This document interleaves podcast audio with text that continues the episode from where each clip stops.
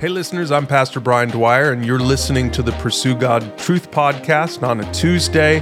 Pastor Ross Anderson joins me for today's topic. And remember, you can find resources to have this conversation with your family, small group, or mentor. Find it all at pursuegod.org.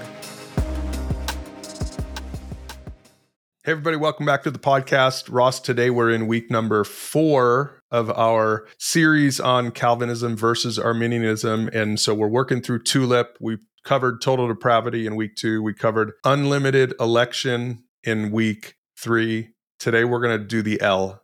And the L is going to stand for limited atonement. So a Calvinist believes in limited atonement, or they'll use sometimes they'll use the word particular. Is that right? Particular atonement. Yeah. And for an Arminian, they're going to talk about it in terms of universal atonement. So before we even get into which one is which and what they believe, maybe we should just start and kind of back up and talk about what do we mean when we say atonement. Yeah, that's a that's a great place to start because that, that's not a word that everybody uses nowadays. We might talk about salvation or some other typical word, but atonement really is really it's a a word that captures the whole idea of God's saving work for humanity. It's the central message of the Bible, really. And you see it all the way from Genesis through Revelation. Uh, it's basically, we're talking about what God has done um, to reconcile people to himself and how he's provided the means to do that. And so we talked again in, in our uh, in the T, that the uh, total depravity everybody is a sinner. Every human being is alienated from God and hostile to God, under God's wrath. And we talked about being dead in sins. And, and so atonement is necessary for humanity. And so how does God accomplish that? And and what are the I guess the steps or the dots to connect to really understand the nature of atonement when it comes to how people are saved? Okay, so Ross, before we get into the specifics of a Calvinist viewpoint and an Arminian viewpoint, let's look at some just some general passages in the Bible that describe Christ's atonement so people can understand this. And if if people want more on this, by the way, we have an entire lesson on just the atonement in our Sis Theo series. We'll put a link to that in the show notes below.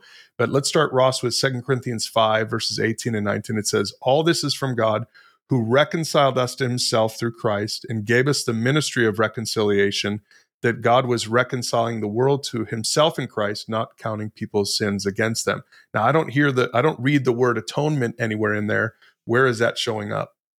Right. So the, it's interesting because the word atonement is, is really, um, it's, it's generated by a number of words in the New Testament that are the Greek language words. And the word atonement is an English word that means you know at one how does humanity become reconciled or at one with god? And so the idea of reconciliation that's here in 2 corinthians 5 is really the idea of atonement. How are we made right with or how are we united with god in spite of our sin?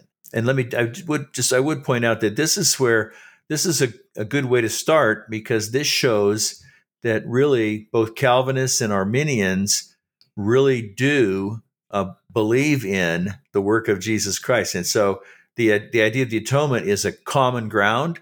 Now we're going to see later that how the atonement is understood fully is not common ground. But the idea of atonement and the, the idea that God has graciously taken the initiative, that Jesus Christ has made the perfect uh, sacrifice to, to pay for our sins, that his atonement is of infinite value, that, that he is the God man who came into our world to die for us. These are all uh, biblical essentials, and they do show the unity at, at the most fundamental level between Calvinists and Arminians. We really believe what the Bible says about the need of the, of the atonement and the role of Jesus, and, and so much common ground there. In other words, you can't be a Christian. Am I am I getting this right, Ross?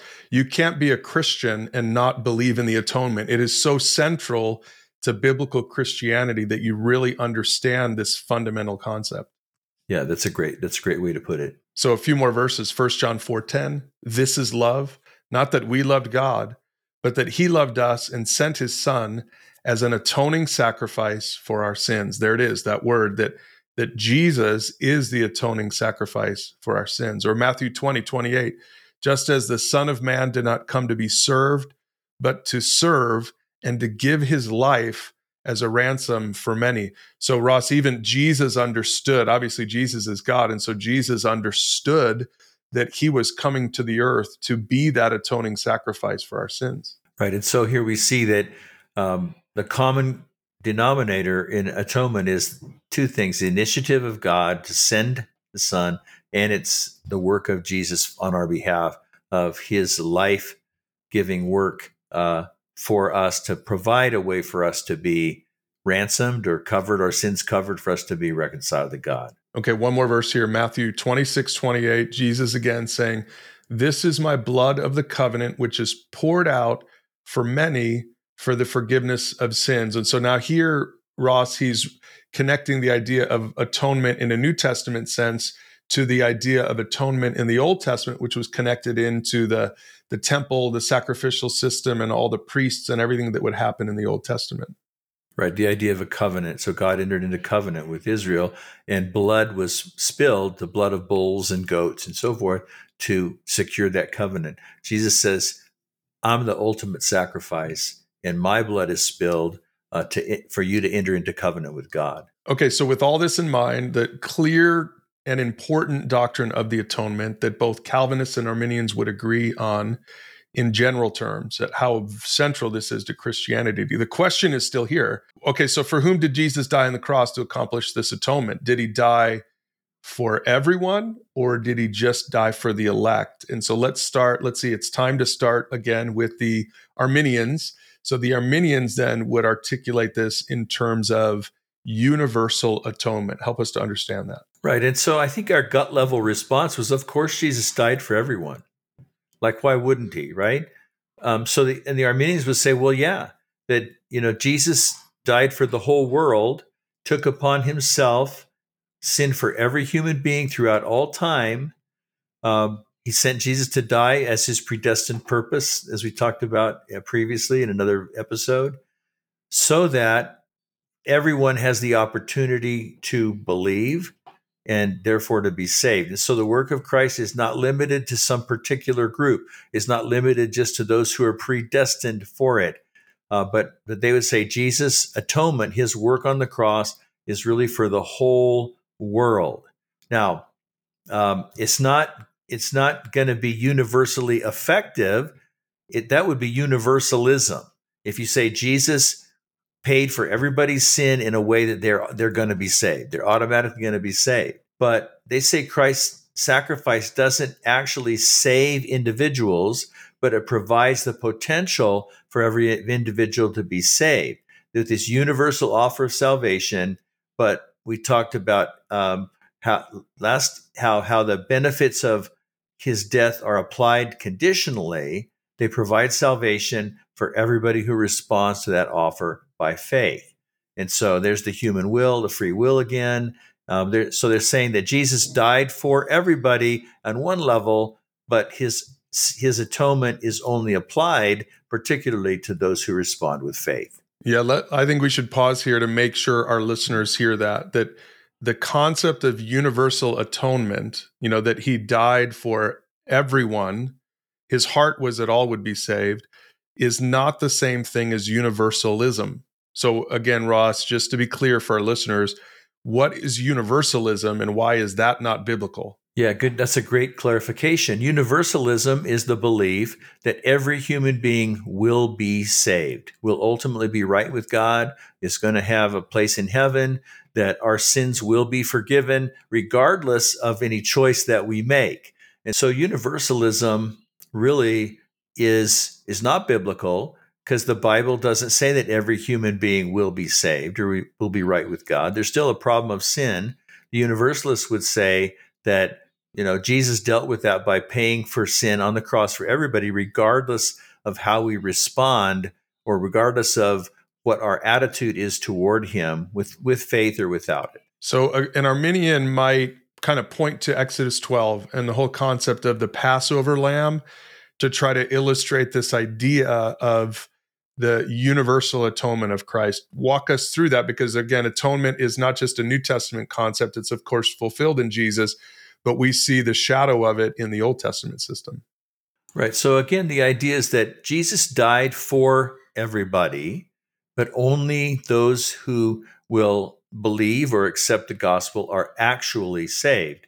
And so they would say the Passover lamb, so God was going to bring judgment on the nation of, of Egypt. See, the, the destroying angel was going to come and, and slay the firstborn of every household, animal, human, everything else, to get Pharaoh's attention. And so God told Moses, "Here's what the Israelites need to do when the when the uh, when the death comes. If they take blood, take take a lamb, sacrifice the lamb. They take the blood and apply it to the doorposts and across the top of the door of their house. Then that uh, home will be passed over from the from the from the death that's going to come. And so so Arminians would say, look, that was where the the blood was was had to be applied personally for the salvation to occur. And so they would distinguish between the death of Christ and the application of Christ's death it only for believers. So Christ's death makes salvation possible for everybody, regardless. God wants everybody to be saved. He wants everyone to believe, but only those who actually do believe end up actually being cleansed and redeemed by the blood of Christ. Okay, so let's take a look at some scripture once again and talk about the one the scripture that the Arminians would really point to to support their view of universal atonement. And so these are the passages that are going to talk about it, a lot of times they're going to have the words the world or the whole world or all people. So like John 129, the next day John saw Jesus coming toward him and he said, "Look, the lamb of God who takes away the sin of the world." right? So an Arminian would say they're going to underline, they're going to highlight the word world, and they're going to say, all right, that come on, that's everybody. That sounds universal. Right, exactly. And, you can see their point. Um, I think that makes a lot of sense. I think the Calvinists would respond that the, the word world has a lot of uses, and it may not always uh, be- mean everything or everybody in the world, but it, it, they would say that it might mean, you know, people a representative of every group in the whole world or whatever. So the Calvinist, to, to the, in response to this, the Arminian is just going to say, look, it says all. And the Calvinist is going to say, well, if you look at the language, all does not always mean all. And so, you know, to Arminians, that maybe seems like a dodge. To Calvinists, it seems like, oh, we're really just trying to understand what words mean and how they're used. So John 3:16 is a big one, obviously. For God so loved, here it is, the world that he gave his one and only son that whoever believes in him shall not perish but have eternal life. So same thing, Ross, that a mm-hmm. that an Arminian is going to underline the word world and say universal, and a Calvinist is going to say ah ish, ish, yeah, yeah. Or John twelve thirty two, Jesus again speaking, and I, when I am lifted up from the earth, will draw all people to myself. So he's referring to the cross being lifted up on the cross. Mm-hmm and he says, I'm going to draw all people to myself. I want all people to be saved. That's how an Arminian would see that. Right. So they'd say that there's a universal drawing of God. Not everybody's going to respond to that. That's up to their free will. But God is going to be inviting and drawing everybody toward Himself, so that people then um, can do with it what they what they will. Okay, so those were all the words of Jesus. This next one is Paul. He's writing to Timothy, 1 Timothy 2, verses 3 to 6. And Ross, this to me is probably the big the big one that an Arminian would use. It says, "This is good and pleases God our Savior, who wants all people to be saved and to come to a knowledge of the truth. For there is one God and one mediator between God and mankind, the man Jesus Christ, who gave himself as a ransom for all people." So, look, he wants all people to be saved. He wants all people to come to the knowledge of the truth. Right. And even more specifically, when you talk about the atonement and the limits of the atonement, he actually gave himself as a ransom for all people. That's what the text actually says. So again, an Arminian is going to go to a Calvinist and say, how could you possibly interpret this to mean that that God because again an Arminian would say you're saying Calvinist that only that Jesus only wants some people to be saved. And this passage says clearly Jesus wants all people to be saved. I mean, maybe I'm simplifying this argument, but how would a how would an Arminian see this, or how would a Calvinist see this differently? Right, you're not simplifying it at all. I think um, now because to to answer this, you have to introduce some nuance And Calvinists would, I think, would probably say God wants all kinds of people to be saved. He wants to save people from from the entire tableau of humanity. He's not selecting just some Israelites or some people, you know, who are wealthy or whatever. He wants all kinds of people to be saved. Um, and the Calvinists, I think, would probably try to argue that that's within the meaning of the, the the scope of that word. And they would also argue that oh, there are other places where where there's particular salvation is um, or particular atonement is pointed to, and so then you have to figure out um, which verse um, has you know, you interpret you interpret the more obscure in light of the more clear, or you interpret the Bible in light of other passages of the Bible. So, what's the starting point, and who, which verses govern how you interpret other verses? Okay, a couple more verses to share from the Arminian perspective. Hebrews 2 9.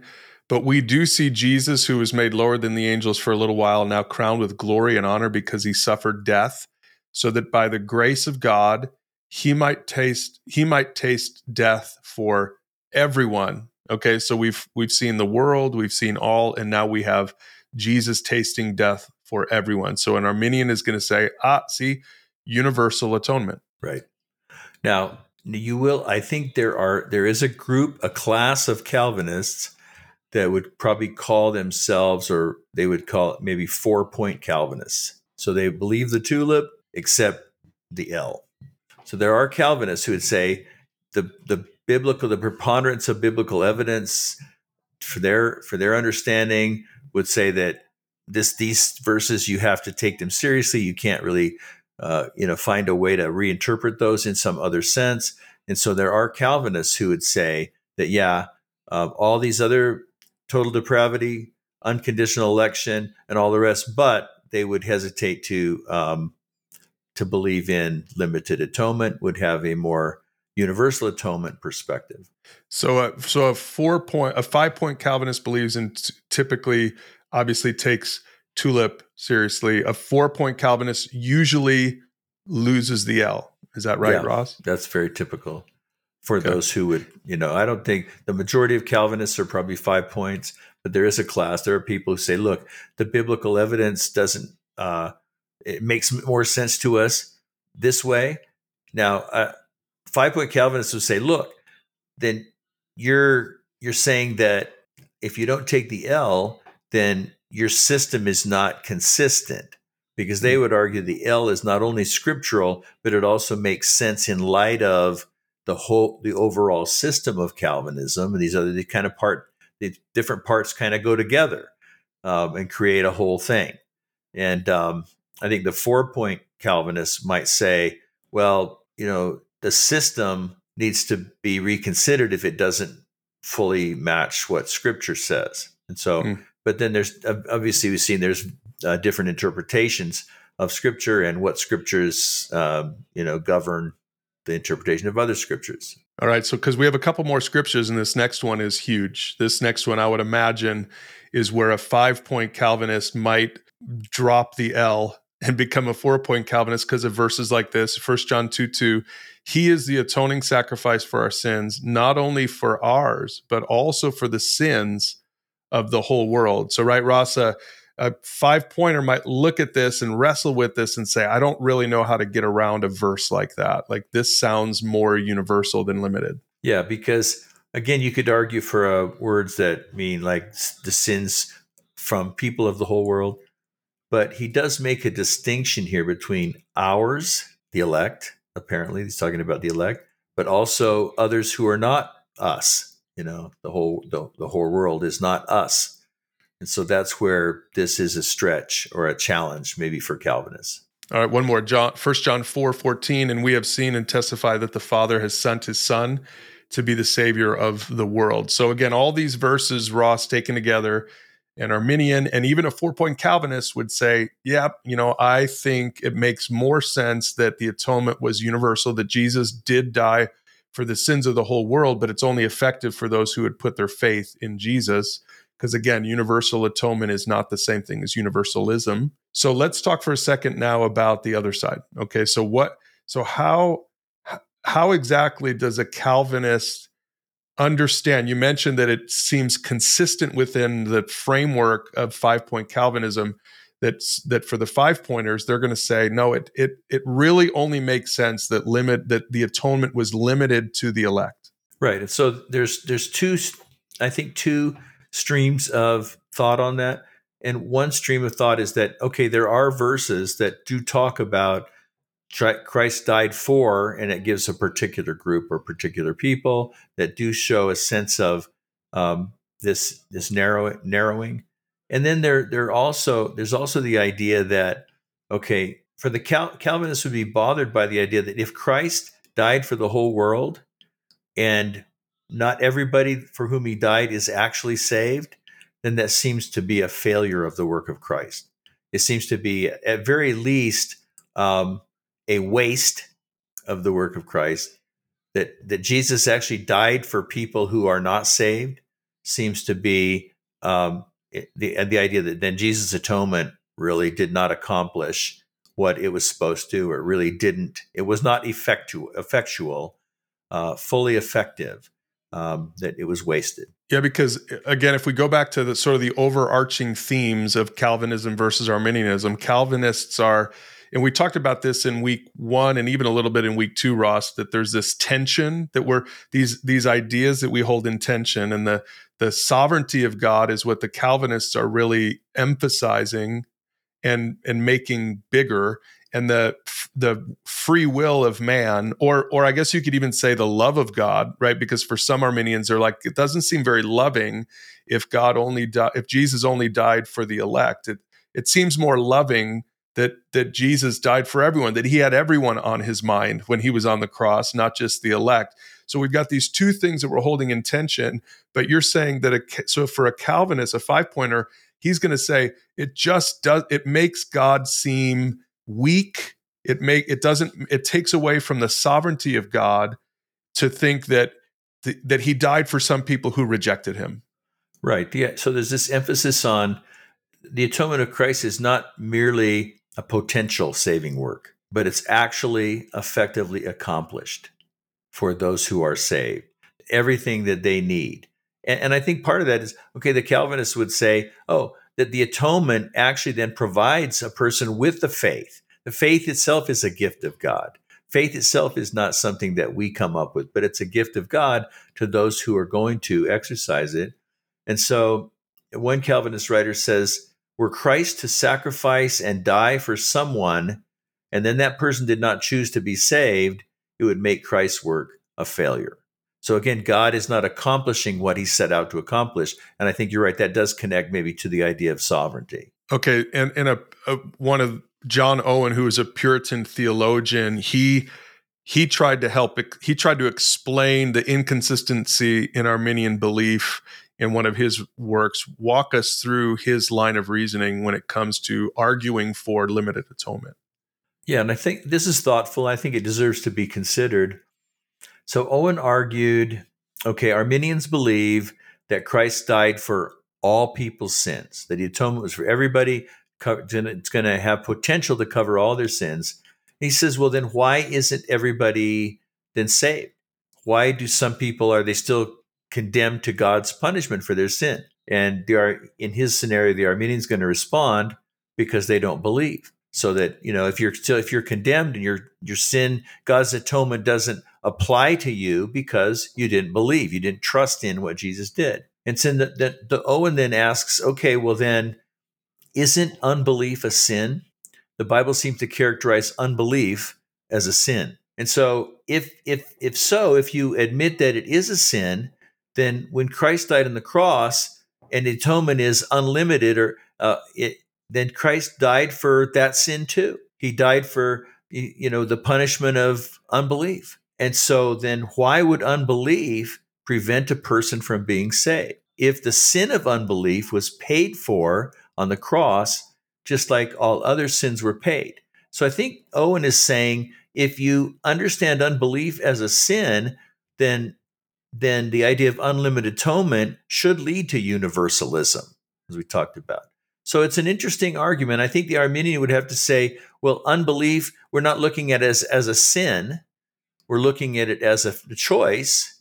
Um, belief is just accepting what God has done, and unbelief. So, so it's a thoughtful. And I haven't figured out yet, like how an Arminian. I haven't really seen how an Arminian would respond to that um, in you know the things I've looked at. And so, I mean, John Owen wrote in the 1600s, and so somebody ought to have probably responded to that, but I just haven't seen it. Yeah, in fact, I want to just say to our listeners if you haven't already done this, if you want to reach out to us, I know that Calvinists are probably at the like jumping out of their seats as we're trying to represent Calvinist perspectives. Arminians might be doing the same thing feel free to share with us if you've got some ideas. Um, if if you think it's helpful for our listeners, share with us. We can pass along anything that's helpful.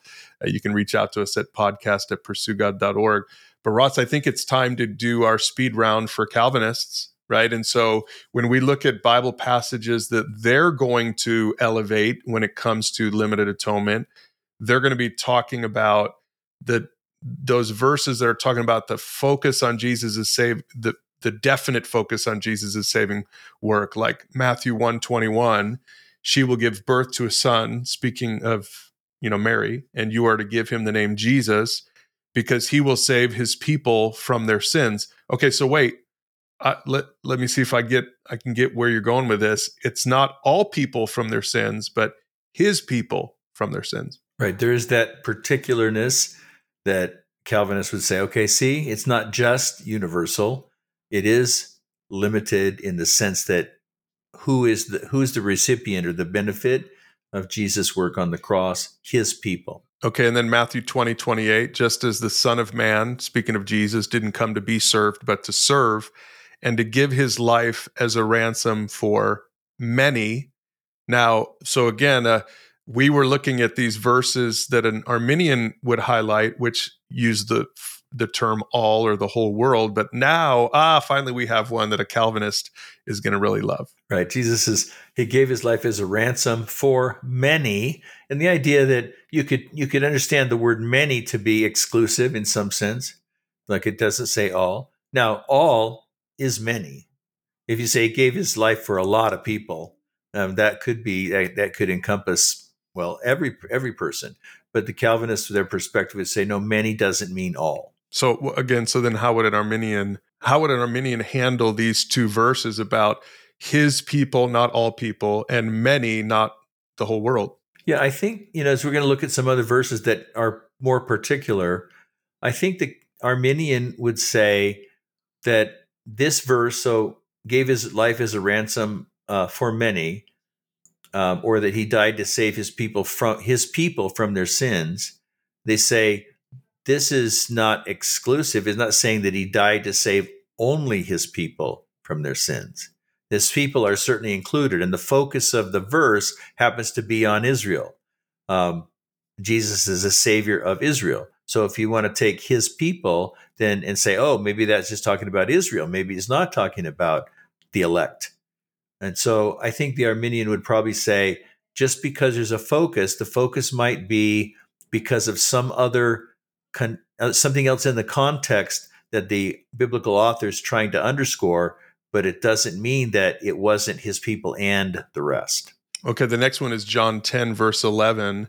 Jesus again speaking, I am the good shepherd. The good shepherd lays down his life for the sheep. And so Ross is the is the implication here that a Calvinist would say, we're not all his sheep. Exactly. Yeah. Exactly. There's a relationship there and and he only died for the ones who belong to him. Hmm. John 13, 1, it was just before the Passover festival. Jesus knew that the hour had come for him to leave this world and go to the Father. Having loved his own who were in the world, he loved them to the end. So there it is again, having loved his own. So it's right, it's this idea of this exclusive group. And of course, a Calvinist would say that he's talking about the elect. Right his own who were in the world. So there's the world. You know, Arminians talk about the world. Other verses talk about the world. This is one where Calvinists say, "Look, this is this is it differentiates his own, you know, from from the world. They were in it, but they that doesn't include all the world. It includes a subset of the world, and that's the ones that he loved. And so, uh, I think Calvinists would say that if we talk about the love of God, uh, that love of God, they would say, many would say that is not universal, that God loves the ones that he's chosen. And other human beings maybe are beyond the love of God, or God loves them in maybe a different kind of way. Yeah. So would a Cal- would a Calvinist who believes in limited atonement? This is a good question, Ross. Would would they say that God loved the whole world? Would they would they say that God loved the elect and the because again, this is what we're holding in tension, right? This is why I think some people are four point Calvinists. Is it we're trying to square this up with the idea of God's love. Again, you can talk about it in terms of his God's sovereignty versus man's choice, or you could talk about it in terms of God's sovereignty and God's love. And so does it diminish the the love of God to think that he doesn't actually love the unelect? Well, that's that's a great question. I don't know. the The answer is that maybe maybe people feel like it does. Does God love the wicked? Um, there's places in the um, in the Bible that say that you know God hates the wicked, and meaning what? Meaning that He's opposed to or at animosity with them. So I think our categories of love and hate, we need to think about them a little bit and, and how how we might tend to impose on God like our idea of love or our idea of hate. But um, I, I have talked to Calvinists who who would take objection when somebody says God loves the, the lost. They would say, "Wait, wait, no, God loves the elect." And so I, I have seen I have seen that objection uh, from Calvinists. I, I'm not sure that all Calvinists would talk about that the same way. There's maybe some sense in which God loves every human being, that God provides, you know, life for every human being. God provides, you know, uh, for sustenance. God loves generally by causing the the crops to grow and the sun to shine and, and so forth. I, that might be one way that the Calvinists would think about it. Well, yeah, this is where it really get. We talked in the last episode about evangelism and how a Calvinist, a, a, a, a biblical Calvinist is still going to share the gospel with people, right? Because God, God, you know, generally God reveals himself to the elect because the gospel is shared with them. So even a Calvinist would say that. But it's interesting because here, this is where some Calvinists might do evangelism a little bit differently. Because for me personally, Ross, I share, when I share Jesus with people, I typically like to start with something like, Jesus loves you. Yeah. God yeah. is good and he loves you. But Yeah. you're saying that some Calvinists would feel like they couldn't in good faith start there. They because they don't because they might not believe that God loves the the unelect. Is that true? Yeah, that could be true. I've never heard that expressed, but it does it does make sense as a logical consequence. And maybe the Calvinist is saying, you know, God loves you, and in, the, in their mind they have a footnote like, if you're the elect. I don't know. Hmm. I don't know how it actually works out, or whether they even even use that as a starting point. You know, I think Calvinists maybe sometimes in Calvinist evangelism they st- they might start with um, a human need and depravity and say, look, Mm.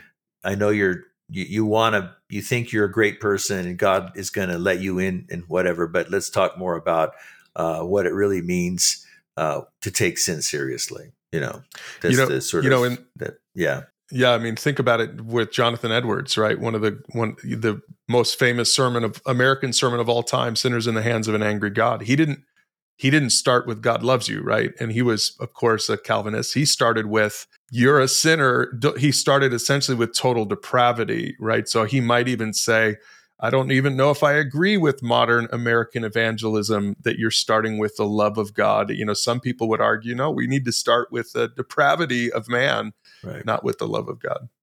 Yeah, and so there's different approaches. Like uh, the impossible gospel approach is used sometimes with people who are religious, and so it's like, oh, let's talk about your assumptions about being religious, and and does it really work? Can you really measure up? And so Hmm. that that's a that's a legitimate approach. Okay, a few more verses here. Uh, our speed round is getting bogged down with all these other questions. Acts 20, 28. Keep watch over yourselves and all the flock of which the Holy Spirit has made you overseers. Be shepherds of the church of God, which he bought with his own blood. So this is talking about that he bought particularly the church of God, not necessarily everybody. Right.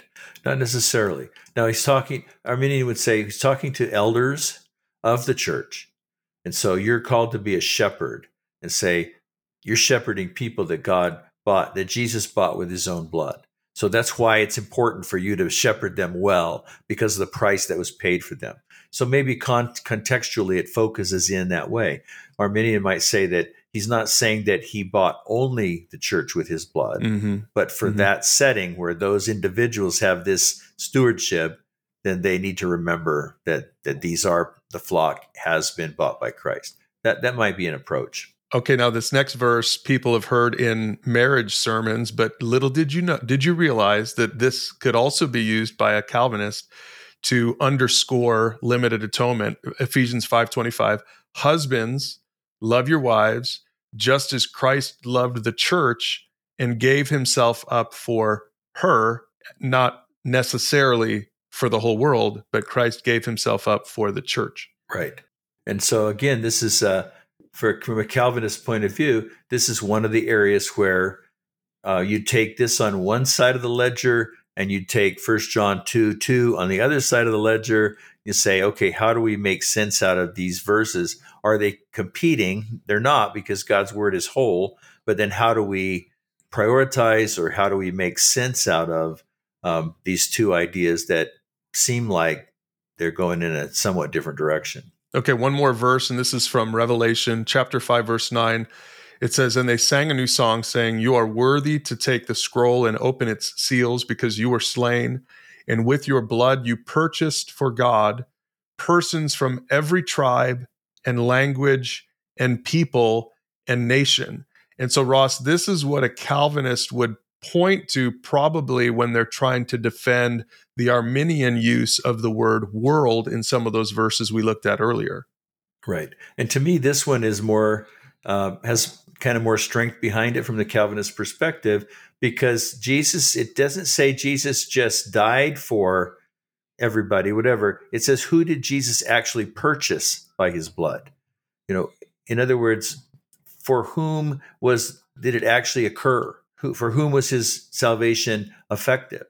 Well, then it's yeah, it's for it's really it represents the whole world. Every tribe, every language, every people, every nation. You could say, well, that could be what he means when he says the whole world. Maybe we can finish today, Ross, with uh, just, uh, and we'll put this in the show notes below, but just like a simple summary of unlimited atonement and limited atonement and uh, from the two different perspectives. So, in the unlimited atonement column, they would say that Christ's death achieved the potential for man to be saved, whereas a Calvinist believing in limited atonement says Christ's death effectually saved the elect. And that word effectual, again, is pretty important for the Calvinists. Yeah.